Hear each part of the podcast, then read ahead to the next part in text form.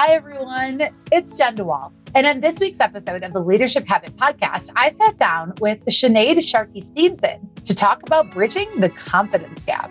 Now, I know what you're thinking. Actually, some of you might be thinking, I don't struggle with confidence, so I'm just going to walk away. But there's a lot more to understanding what confidence is, how to tell when we have it, or how to build it when we don't.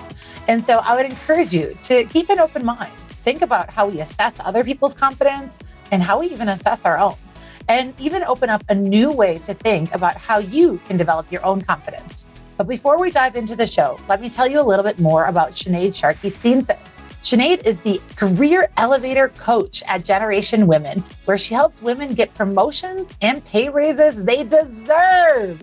Passionate about equality and seeing more women in leadership, Sinead blends practical strategies with simple mindset tools to achieve amazing results, with several getting over 100% pay raises and multiple promotions. There are claps to be shared there. To date, Sinead has helped close to 10,000 women take a step up. Sinead draws on over 20 years of corporate experience in HR, leadership development, business improvement, and cultural transformation to help her support women to achieve their ambitions and she has been recognized as one of 22 leaders to learn from in 2022 by Bunch Leadership app. Now, I want you to know that you might be thinking, oh, I guess I'm a man, I'm going to tune out. No, we are actually going to be talking about the differences as well in men and women and gender as it relates to the confidence gap. So enjoy our conversation on how to bridge the confidence gap.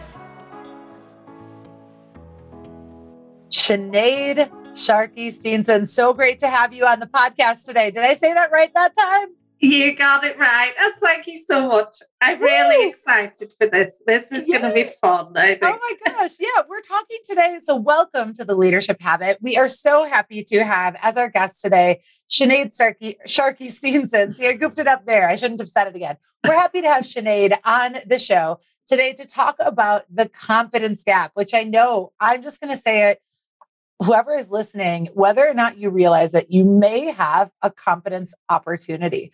I think sometimes people actually, you know, when they think of confidence, they think, well, I'm a confident person. And they don't actually peel back the layers. So I want to invite you to be curious today on what confidence looks like and where potentially you may not be showing up with confidence, even though you might think you are. But Sinead, before we jump into the show, let's get your origin story because I love hearing, you know, tell us how you came to be where you are today. Oh, well, I'll tell you the bit that relates to confidence because, you know, an origin story can go on for a while. so, so I'll give you the bit. Um, so my confidence origin story actually goes back to being a child, and I'm the youngest of four children uh, by quite some way. And uh, I was labeled shy as a around six or seven years of age. And I just remember that so clearly. And not that it was like a feeling I had, but hi, you're Sinead and you are shy. That's your identity now. Keep it for the rest of your life. And that was kind of how it felt, uh, especially when I look back on it and see what it did. And so roll forward many years to when I'm starting out in my career. I was really good academically and I a big pleaser and high achiever and all of those things. But I went, I did, I studied psychology as my degree and came out of that degree with no idea what I was going to do. Just like, I have no direction here. Where am I going? And uh, and that was that started a series of me drifting into things doing what seemed like the the best option at the time. And so i did a management diploma for a couple of years and worked in hr um, and then i was like no i don't want to work in hr went back to school did tech. And that was when the the shy seven year old kicked right back in. So I was doing a master's in computing and information systems, as it was called back in 1999. And uh, I recognized very quickly I was in the wrong place. My brain didn't work in the way that the rest of the people in the class did. And what the hell was I going to do? but here I am. I have no other directions to go in. And that that imposter, that fear, the you know, the whole thought of being speaking up and being looked at like I was stupid really kicked in. And I went off. I, I really did well in the course. Like I, I got just below a distinction, which was remarkable, and ended up then in the workplace in a corporate job in the total wrong thing for me. And confidence was an issue again. But uh, thankfully, I uh, recognized after a few years of misery and uh, whatever that nobody could come and sort this out except for me. So off I went to to rebuild my confidence, find my direction, work out what I was going to do, and uh, made huge changes to my career thanks to a lovely boss I had then and support. And uh, it was through working out what my strengths were, my direction, then I managed to tap into what was a more authentic confidence and real confidence. And uh, even when I didn't know what I was doing, the imposter wasn't there the same because I was like, I know that I'm going to work this out and I could go with this. And I just, uh, as I got through that corporate career, decided, started to look at having a business. And after I'd had children, that's what I wanted to do. I thought, well, I need to help women navigate a lot of what I've gone through. So find the right career, lean into their confidence and their strength, and be able to have maximum impact in what they do. Yes. And that's what we strive for. But I love that you shared an experience that I think a lot of people can relate to. When you feel like you walk into a room and you look around and you're like, Am I am I in the wrong place here? And you start to second guess maybe who you are, whether you belong, whether your voice matters. I think that there's a lot of experiences within the workplace that can lead us to that to that feeling in that room of just not feeling like we even add value. And so, if you're listening to this right now, uh, we're going to be building on this, talking about bridging that confidence gap, leveraging Sinead's experience, and helping you see the the big picture because you're not alone. A lot of people struggle with confidence. I mean, tell me in your work, like I, I know that for me, I initially started as a career coach, and all you really actually find is that it's all about confidence confidence yeah. determines what we do or don't do. But how do you see it in your line of work? Like, what are the situations that um, your clients are coming to you for? Oh, it's a hundred percent that there's so many situations. You know, when I get somebody in front of me, whether it's online or in person, you can see the potential, you can see, you know, what's underneath. But they quite often are oblivious to it. They don't understand what they have and how special they are. And that really impacts their confidence to go for things. Or if they do know and there's a glimmer of that knowledge, there's that uh, those saboteurs in your head chipping away, going, um, "Who do you think you are? Thinking you can do that, or whatever it is."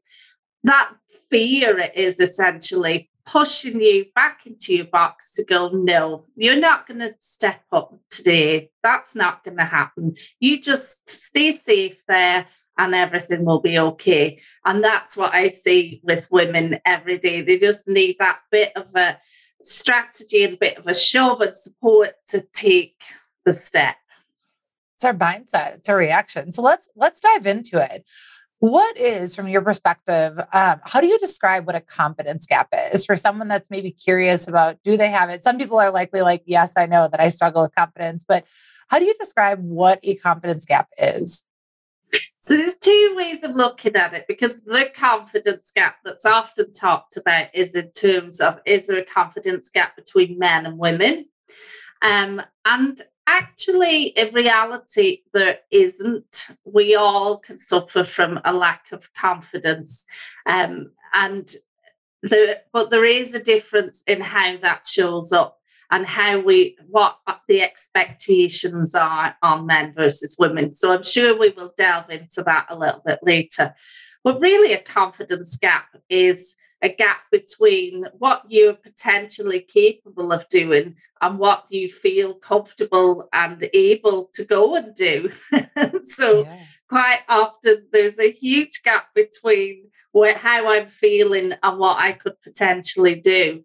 And in that gap is, is so much possibility. And it's so frustrating to think that how many of us are are sitting and holding ourselves back from what we could possibly do. Oh my gosh, so many. I mean, you know what's okay? I've got a serious question because some people think that there's an art of mastery with confidence. And from my perspective, and also, you know, teaching that, I, I, like, I'll have friends that are like, don't you teach confidence? Like, why aren't you showing up with confidence? And the thing that I always say is that it's not a destination. Anytime that you're, you know, taking a risk, you're likely going to find yourself at the confidence gap. But tell me from your experience, because I think there's this expectation that, you know, kind of like perfection, there's a myth that, like, oh, now I've figured out all the keys and tools until they don't work anymore. What's your perspective on that? Oh, I think I'm in your camp, Jenn, where confidence is really contextual. So when I know my stuff, when I'm using my strengths, when I'm in my zone, I am nailing it and I'm as confident as can be, and there's no stopping me. But plant me in another situation where I don't feel I know anything, I don't know what the answers are, what I'm supposed to be talking about, how I'm supposed to be de- delivering. Like if this podcast was about anything tech related, then I would be in my zone of terror and there would be absolute gobbledygook coming out of my mouth. So I think what, what people are seeing is there's certain people, there's a small percentage of the population that are able to bluff it in any situation. And they've got this veneer of, I've got this, I can talk about anything, I can do whatever. But underneath it, everybody has, well, everybody apart from maybe the odd person has this, oh my goodness, I'm going to be found out. I'm now wandering into a zone where I have no idea where I am. Please, somebody rescue me. Yeah. So, yeah, I think it's it's contextual but I think there's a lot we can do to strengthen the muscle of confidence that can filter out into more areas. Yeah. Well, we're going to talk about more building that. How can we flex that? How can we develop our confidence muscle? But, you know, we have obviously men and women listening right now. From the perspective of confidence, what is the difference between men and women that you've noticed? Like, I know we're conditioned, we're primed in a different way. Um, what do you see?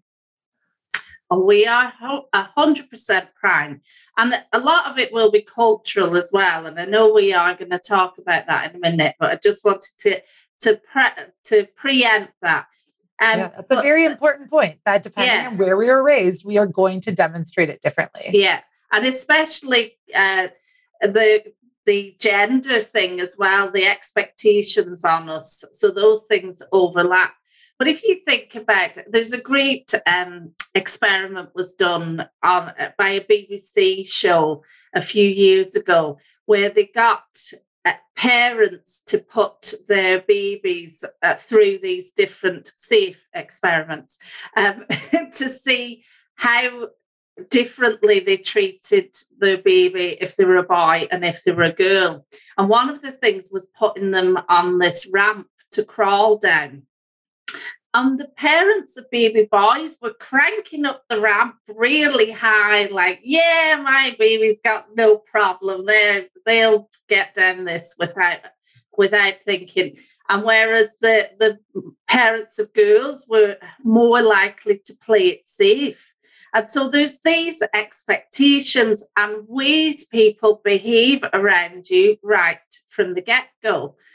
And I know where I grew up, like the expectation at school would be, you know, it was great if a boy even looked at his homework, whereas I better have my homework done and the answers all be perfect.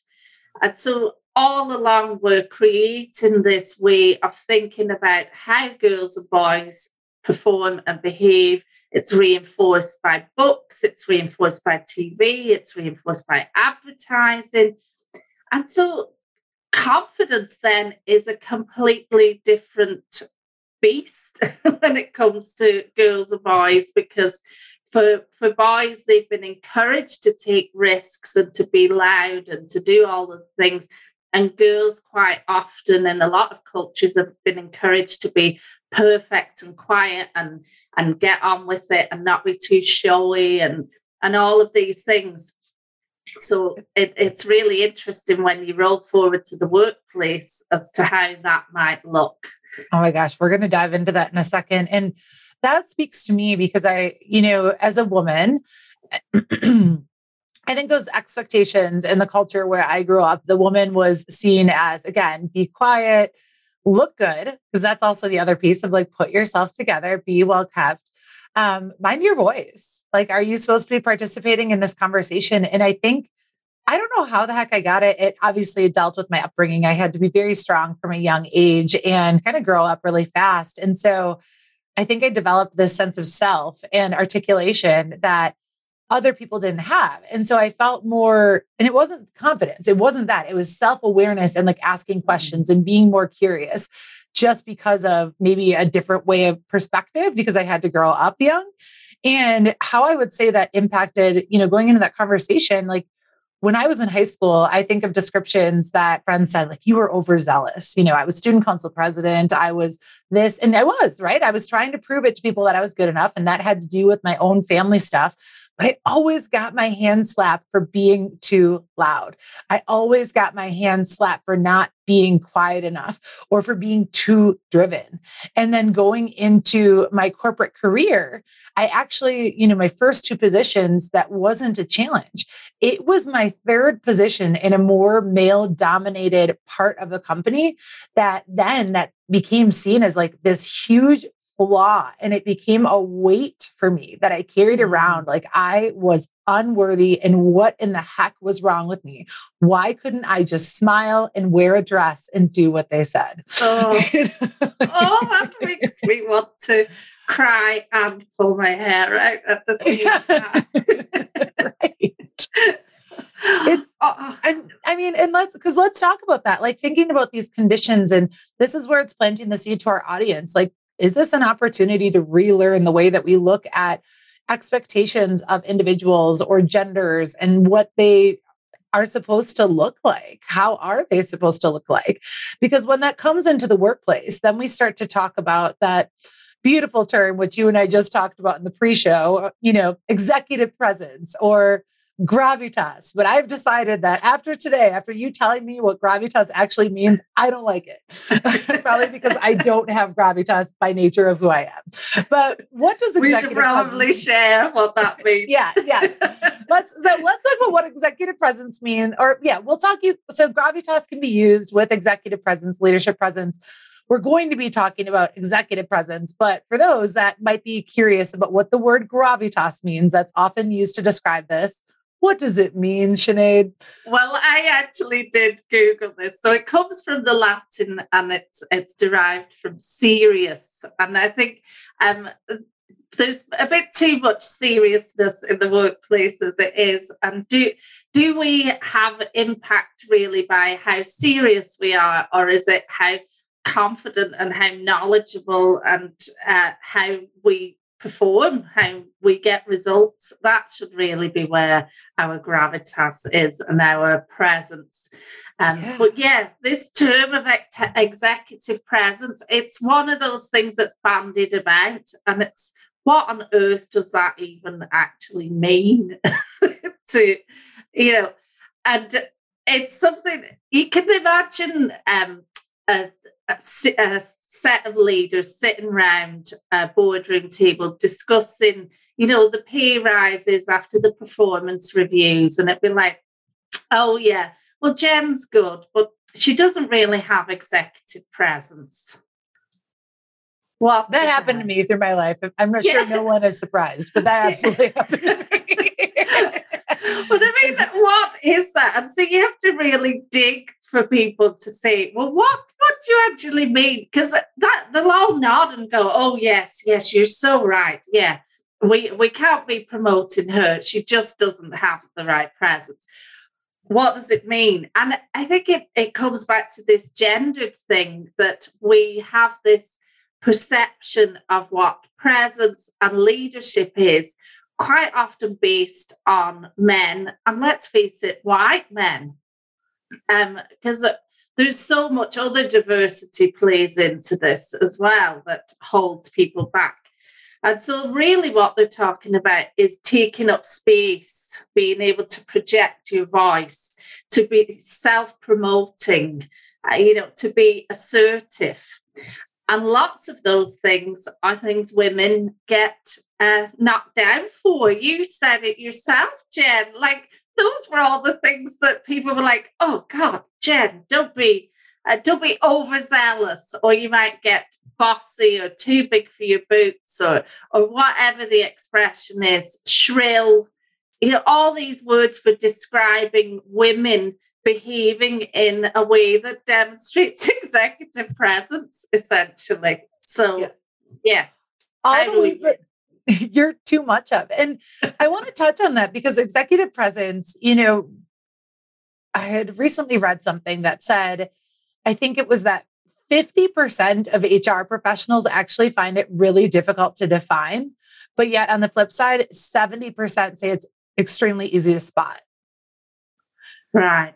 Eh, but then we have to think about bias because I, yeah. you know, you're going to get me really lit up on this because there are just situations in my life. Again, being a more direct woman, I'm loud, right? Hosting a podcast, no one's surprised. But even when it came down to presence, I had recently done uh, a speaking event, and I'd asked the meeting professional in the committee before if it would be okay if I wore a blazer and jeans. Like, hey, the message that I'm talking about is being human. And I think I want to come up with something that's more relatable. And at the end of that event, someone came up, a lovely person came up to give me feedback. I'm not, you know, shooting the messenger. This is a great individual. But he had shared to me, hey, Jenn, I want to let you know that there's this meeting other meeting professional that came up to me afterwards and she said she just loved your talk but she couldn't hire you because you wore jeans and then he went on to say and i know that's different because i know that men can and in my like head because i'm i'm thinking is this 2022 how are we still having these conversations and you know, I did. That was a calculated risk on my time or on my terms. I knew I was toeing the line with the audience. So I am not asking for any level of pity. I knew that I was toeing the line. I wanted to come off as more relatable. That is a calculated risk. It backfired.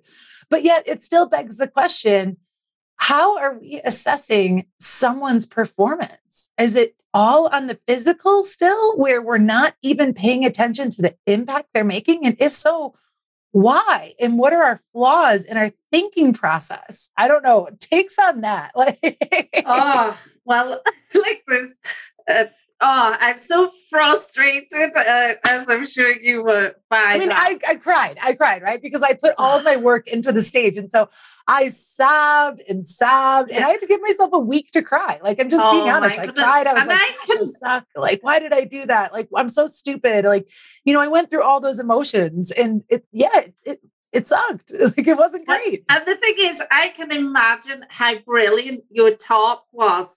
Like what kind of world are we in that the value of your message and your impact in what you said wasn't more. That was what you were there paid to do. That's what you were representing. That's why you were there. That that wasn't it.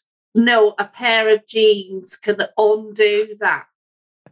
And not only did he share that, but he called out the double standard and still doubled down on it. And instead of going, hold on, why do we have this double standard? Pushing back to, to whoever he was speaking to and saying, yeah, she wore jeans and she was amazing. Doesn't that just show that jeans don't matter? what we wear doesn't matter. And it is so angry because not only are we um, we're creating issues from a gender perspective, but also I have a, a child who's neurodivergent. And I know she is brilliant and amazing, and she's going to go out into the world. She has the most creative mind and a great problem solver, which is very common uh, when you've a neurodivergent brain. And comfort in what you wear, being able to wear a hoodie or whatever it is, how is that going to impact your capability at work? And I know that's taken us off on a little tangent, but it's all coming to the same thing. Surely we should be creating an environment where people can perform at their best. That their confidence will come very naturally when they're supported to be who they are and valued for the impact they can have, the knowledge they bring, the um, you know, the excellence that's within them. But yet we're willing to push all that down because of a pair of jeans. I yeah, I I mean I yeah, it's we miss the mark sometimes. We pay attention to the wrong things. But much of it is because we have our own biases that were developed Crestcom is a global organization dedicated to developing effective leaders. Companies all over the world have seen their managers transformed into leaders through our award winning and accredited leadership development programs. Our signature BPM program provides interactive management training with a results oriented curriculum and prime networking opportunities. If you're interested in learning more about our flagship program and developing your managers into leaders, please visit our website to find a leadership trainer near you. Or maybe you yourself have always wanted to train and develop others. Crestcom is a global franchise with ownership opportunities available throughout the world. If you have ever thought about being your own boss, owning your own business, and leveraging your leadership experience to impact businesses and leaders in your community, Crestcom may be the right fit for you. We're looking for professional executives who are looking for a change and want to make a difference in people's lives. Learn more about our franchise opportunity on the Own a Franchise page of our website at crestcom.com. So let's talk about what's appropriate, you know, how we were conditioned. If you were a, a man or a boy, what is appropriate that they can do? You know, based on how they were conditioned, because I think this is important for men to also see the flip side of that. And we'll talk about that as well. But what was encouraged in men and boys, but discouraged in girls and women? Well, I can give you the perfect example of this. And this is why I, I got interested in this. So one day I was taking a nap with one with my children and I'd sat them down in front of the TV and they were watching a well-known uh, children's global TV channel and advertising came on and they advertised on that uh, towards girls, it was all selfie sticks, make you know, makeup, princessy things. It was all about appearance. And to boys, it was about risk taking, science, exploration. It was cultivating them as uh, individuals to make an impact on the world. And so, as men, we have to recognize, or they have to recognize, I can't speak for you. you've been you've been cultured to to be these things, but also you've been stopped from uh, being allowed to express your feelings and and to explore that other side of you that exists in all of us. You know, we're not comfortable with boys playing with dolls and that kind of thing. And so we've each got to challenge ourselves to look at what's that done to shape your thinking. And like, you know, the guy with the jeans is such a perfect example. Like, he even knew as the words were coming out of his mouth that he was wrong. Well, catch yourself and question it. You know, why am I thinking that this is okay? How can I be part of the solution instead of propagating the problem. Oh my gosh, I love that. Well, because again, I want to emphasize that the individual that shared that to me or shared that with me was actually great. And he yeah. is very Sorry. highly regarded. no, he is. But I think, and I I knew the moment that he was saying it, I could see in his eyes, like, oh God, I don't uh, he, uh, it's coming. I could see it in his eyes of like, I shouldn't have said that. Like, I don't yeah. think it was any ill intent. No. I actually think he was trying to help me, but it does beg the question of what allyship also needs to look like in yeah. a workplace of like, hey, you know, I bet if you talk to her, she could also not wear jeans. Uh, as I look to my closet over there and see all of my dresses and professional attire because I worked in corporate America for a long time, you know, yeah, and I actually love oh, dressing up. I was just trying to like add into my message, you know, it was a failure. I may not ever do that again. Or maybe I'll like, that's the cross. No, you need to do that. Don't let it put, yeah. But, yeah. But it's, and I, I want to say that because don't be afraid. But the other piece I want to say is, because I've seen this where in the workplace, men, you can get as angry as you want. That is the appropriate emotion. Actually, that's the only emotion that you can demonstrate at work is, you know, anger, frustration, things in that vein. Women, on the other hand, not allowed to show that, right? Especially if it's not contained well. Like then that's like what's going on, year to this, year to that. And that bridge or that creates an unfairness for men because men, just to let you know, I know that you cry. I know that you're sad. I know that you get this, and it's okay. But you actually were told that the only way that you can really demonstrate that is through anger and frustration. And, you know, women were also told that they can't do it that way, but they can cry. They can absolutely cry. That's what we expect of them. They're just emotional beings that can't handle their stuff. Like, challenge that. We can both be both of those things. Absolutely. And and being allies for each other is how we make that change. So, you know, when you hear, hear yourself saying the things, when you're um, challenging somebody's performance based on how they speak, how they dress, how they look, like that's got to be a clue to the fact that that's not appropriate. You know let's think about this. And it it's to catch yourself in that and recognize it. And also when you hear other people doing it saying okay is that right? Is that cool? Is that what we should be doing? You know here's another perspective on it. So maybe you don't like how uh you know Sinead speaks particularly but what's important is what she's actually saying. so how can we listen to that? How can we be curious? I once had someone, we were booking a speaker, and the speaker had um, in the US a Southern accent. And some, there was one individual that really took issue with it. But here's how I look at it we actually are a global organization, meaning that everyone's accent is going to be so different and nuanced based on whether English is their second language, where they grew up. Like, it's all relative, right? We're just mm. getting these are distractions that are taking away from really important messages. But let's talk about the the differences culturally and then we're going to dive into how to bridge the competence gap. What do you notice as like the cultural nuances? So I grew up in the UK um, and those of you listening from outside the UK you know, some of the stereotypes you see are not too far from the truth. So the um, what you call him, the Hugh Grant in Four Weddings and a Funeral, and, those things. Whilst we're not all that posh, that real self-deprecating way of getting on is a reality. You know, I'll just minimize myself until you can't see me is is a real cultural thing. And so both men and women do it but women definitely do it a lot more. And so that's going to have a major impact on your confidence. And i'll never forget actually when i was in the corporate world i used to go and deliver training uh, across the us and, and whatever.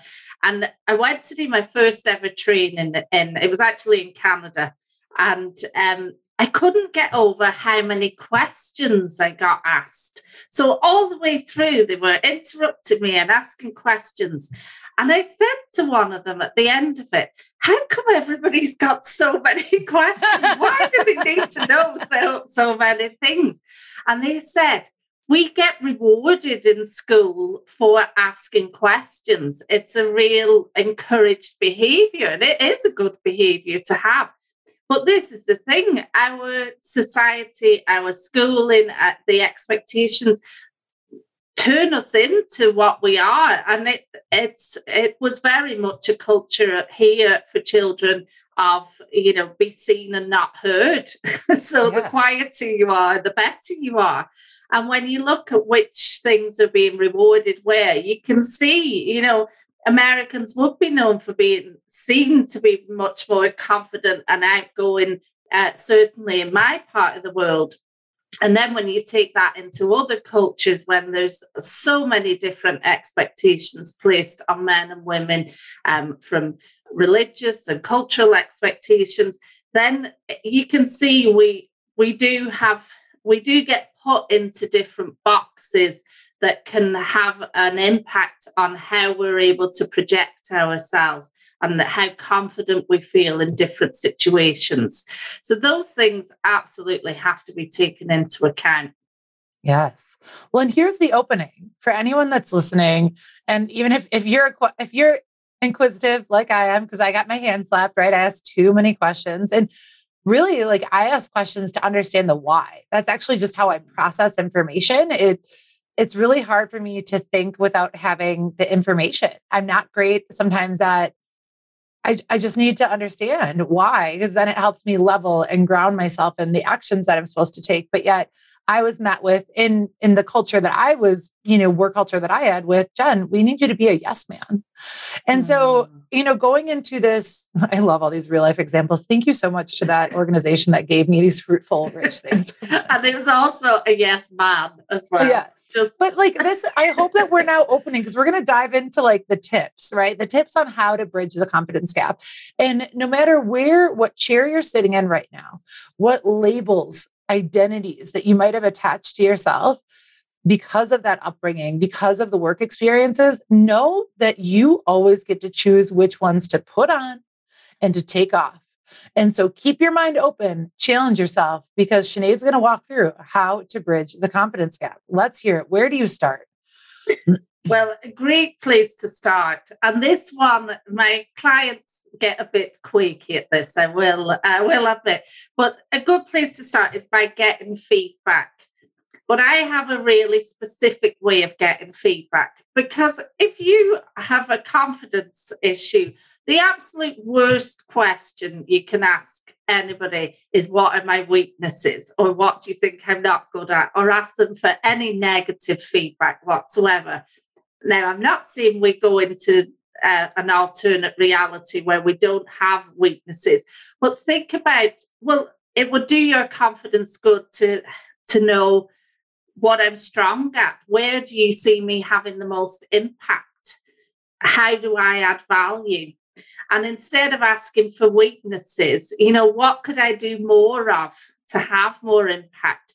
What things do you think I could do instead? And so you're asking for constructive, forward moving actions that you can actually take.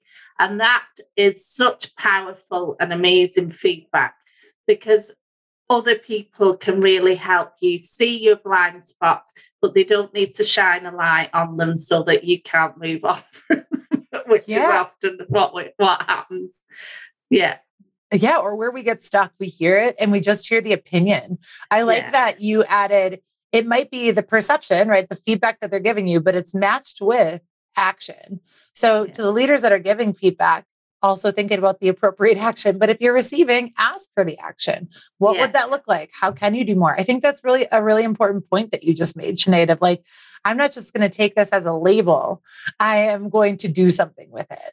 Yeah. Uh, I, curiosity, what do you recommend as it ter- in terms of like who you get feedback from? Like, is are you really this supposed to open it up to everyone? Are you no. supposed to close that a little bit? What's your guidance for that? Only ask people that you respect for feedback. So people that you genuinely feel you can learn from and you value their opinion. Like, why would you ask somebody who you don't value in the first place what they're going to share with you? Because the likelihood is, is it's gonna you're gonna sweat over it. You're going to, you know, focus on it. But think about who around me, who in my organization, or who that I've worked with previously do I really value and respect and know can give me insightful feedback that's going to benefit me. And yes. those are definitely the people. Thank like, you for putting the guardrails on that because no, do not ask your neighbor that you don't like, your colleague that's rude to you.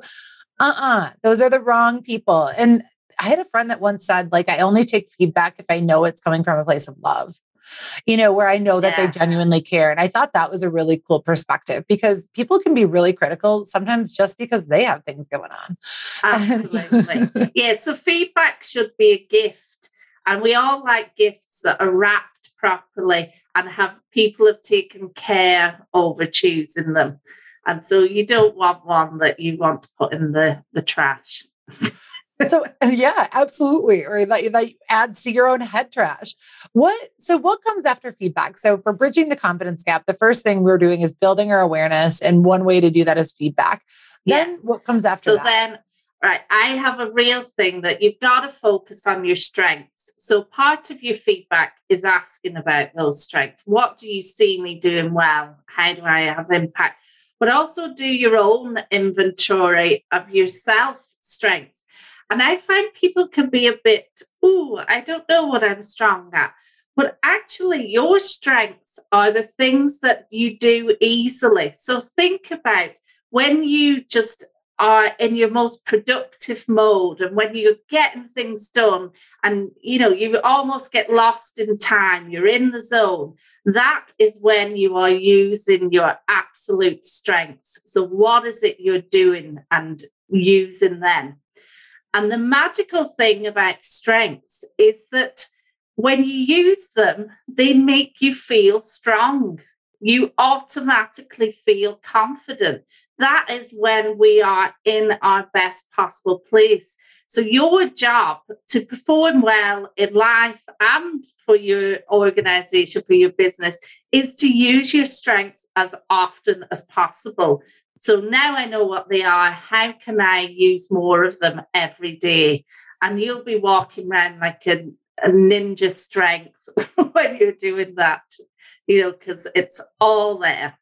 It's well, and it's so important to understand who you are. When I was in my 20s, I, you know, got the job that it by my 20s definition was so exciting and so glamorous. And I just wanted to be a buyer one day. Like they get to travel even more, they get to go to fancy things, whatever all the perks were. And here's the thing that I actually was always turning my cheek to.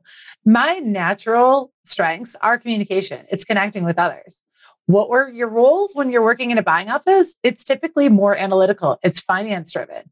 But because I start, I compared myself, the people that I worked with that were like me, I would always compare myself. Am I good enough for them? Am I, am I doing it? And so then I feel like I almost grabbed their identity of maybe their strengths and their aspirations and made them my own because I wasn't rooted in mm. my own competence. And so when I didn't make it to buyer, it was so devastating for me. And I mean, I didn't leave, I left before I could have gotten to that, but like it was still devastating to abort that dream because by comparison, that was my dream, even though it had nothing to do with my strengths. Like, and there are people likely sitting there like telling themselves that they're not good enough because they're comparing themselves to the wrong path. Yeah. I'm curious at your thoughts on that. Well, that's why you really have to connect in with yourself. It, it's all about you. It's a bit like we were talking about appearance before. We can put way too much on, you know, look at the perfection we need in makeup and hair and everything that's put out there on social media. That stuff all makes you feel really bad. But what makes you feel really good is when you get in touch with you and what you love. And when I spoke about my my really tough time in my career, um, it was because I was in that comparison mode. I wasn't working to my strengths. And when I stopped and just really connected in with what do I love doing? What do I get excited about? Where do I really make the biggest difference? And it was in communicating with people and understanding them and trying to connect with them and I had devalued all of those things because I wasn't good at programming. Yes. Oh. but yet nobody could get, you know, none of the programmers could get the right work without me going and connecting with people to find out, well, what really is the problem here? And how can we make that work? And what would make a difference for you? And so I was like, yeah, I can't do what they do. But when I realized, but what I can do is just as important, and in a lot of situations, even more important, then I was like, ah, now, now I know my value. And it's all in that understanding your strengths. So while it can feel hard, it's it's about tapping into that. And a really simple thing you can do is journal um, every day and just write down what did I do well today or what wouldn't have happened today if I wasn't there. Yes, I love that. Great tip and great additional story. You got to see and own those strengths. Don't hide them. What comes next? So once we understand and identify our strengths and you know we finally look for ways that maybe we can apply them, maybe that's at a new job, maybe that's asking for a different opportunity within your role. What comes after that? So I'm a great believer in preparing. So preparing your messaging, thinking about who am I going to talk to? What do I want the outcome to be here? What do I want the person to think, feel, see, or do as a result of us speaking? And then practicing that, like, what's the message I need to share? So think about, you know, if you're a big sports person, like Serena Williams is one of my absolute heroes. Do you think she ever got on the court and hadn't practiced every single type of shot that could come at her? Not a chance. But yet we mm. think we can just go and wing it in everyday life and we're going to get the results. But no, if you practice, you know, here's what I want, here's what I need to say to get it, and then here's how I need to show up to do that. So it's it's message, practice, and then mindset. How am I showing up to deliver that? So getting myself in the zone to do it. Get yourself in the zone. Message, mindset. What was the next one? Message. So, message, practice, mindset. Message, practice, mindset. If you want to be the Serena Williams of your life, not comparing yourself to her, but you do need to prepare yeah. for those moments of your own performance. What's your final step on how to bridge the confidence gap? Then it's all about building your support team around you, your allies, and your network because you don't achieve anything on your own. So reach out, you know, connect with people, let them know what you want to achieve and ask for their help and offer your help. You know, how can I help you achieve what you want to do? But when you have people behind you, rooting for you, supporting you, um, championing championing, that's easy for me to say, championing you, then things happen and and that's when the results really start to to multiply. Yeah. And so those are some of the things that I would really help my clients do.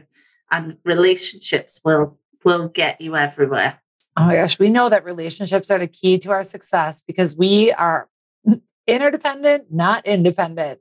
Sinead, I have really enjoyed our conversation today. How does our audience get in touch with you? Well, the two best places are my website. So Gen Women, Women.global and uh, on LinkedIn. I'm Sinead Sharkey Steenson on LinkedIn. And I love a personal message. Send me a message. Let me know what you thought, how I can help, and uh, I'd be happy to connect. Sinead, thank you so much for joining our audience today to talk about the confidence gap, something that I'm going to say the majority of people struggle with. Thank you for your time and your expertise and just your passion for the topic and helping to serve. Thank you so much, Sinead. Oh, thank you for having me. It's been an absolute joy.